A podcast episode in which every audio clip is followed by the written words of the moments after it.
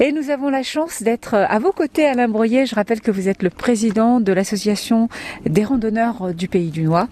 Nous sommes à Crozan, sur un, pont, et on a une vue magnifique sur. Euh, bah, il y a un restaurant là-bas. C'est qu'est-ce qu'on aperçoit? Il y a un restaurant là-bas, oui, qui est le restaurant, c'est l'auberge du lac. Nous allons passer carrément devant lorsqu'on aura fait notre boucle. On va revenir par ici.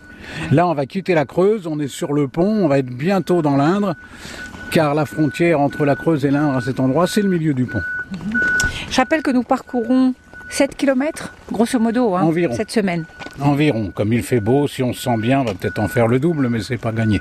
Et donc nous sommes sur un pont qui nous permet de traverser la Creuse. Qui nous permet de traverser la Creuse, qui nous permet aussi de franchir euh, un autre, de franchir les deux départements, la Creuse et l'Inde, deux régions. Puisque là, on, quitte l'ex-Limousin, la Nouvelle-Aquitaine maintenant, pour rentrer dans cette nouvelle région qui s'appelle, je, je crois, Centre-Val de Loire. J'en suis pas certain, mais je crois que c'est ça, parce qu'avec les nouvelles réformes territoriales, je ne maîtrise pas tout. Donc là, on va quitter la route. Ça s'appelle le Goutatin? Le Goutatin, c'est le nom du hameau. Là, maintenant, on va quitter la route, on va se diriger vers la gauche. Et c'est là que ça va monter. Et c'est là que ça se corse. Et c'est là que l'affaire se corse, parce que là, effectivement, ça va monter. On le voit d'ailleurs déjà d'ici.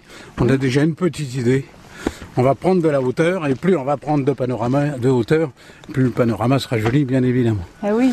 Donc là il faut prendre son souffle. Et là qu'est-ce qu'on aperçoit?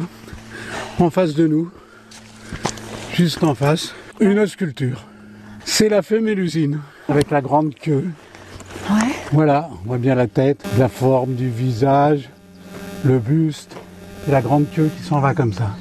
C'est une sculpture de la fée Mélusine qui comme tout le monde sait d'après la légende, est l'ancêtre des contes de la marche, l'ancêtre des Lusignons.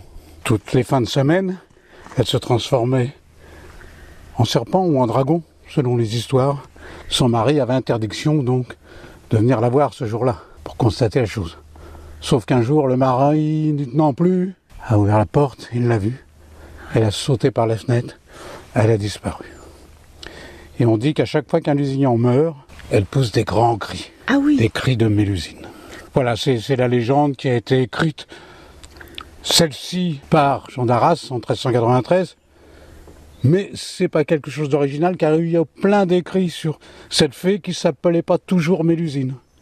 Mais celle-ci avait été commandée par le duc du Berry, qui voulait avoir, bien sûr, lui aussi des origines un petit peu surnaturelles. Les gens à l'époque, au Moyen-Âge, tenait à cette légende.